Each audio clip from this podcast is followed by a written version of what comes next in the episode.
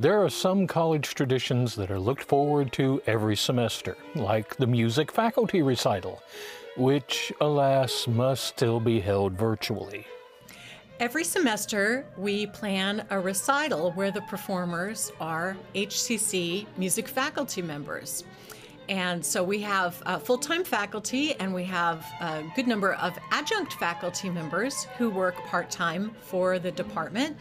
And all of us are not only teachers at HCC, but professional musicians.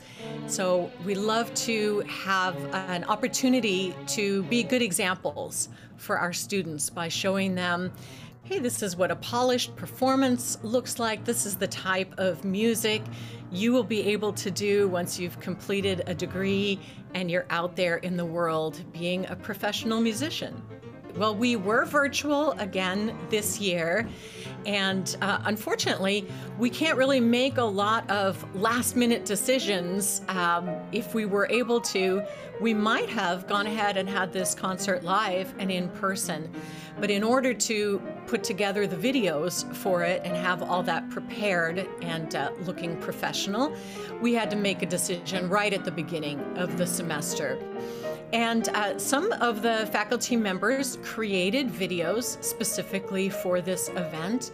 And some of us submitted vid videos that we had previously recorded. For example, uh, my colleague, uh, Dr. Joel Love, performed a beautiful uh, piano composition of his, and he recorded that uh, just earlier this month whereas I submitted a couple of videos that I made over the summer to perform. So we don't enjoy performing virtually, but that is one of the benefits that we uh, usually do have some things on hand that we can use. And so it enables us to really pick what is the best uh, video performance for this event.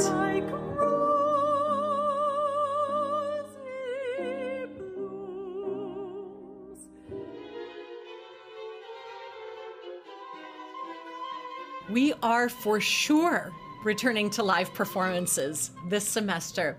We have one more event that is going to be virtual, and that is our annual collaboration with the Office of Student Life, and that is our annual Black History Month concert.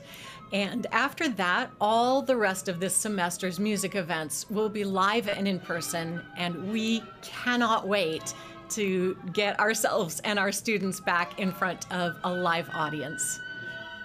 And with that good news for HCC Beat, this is Randall Williams.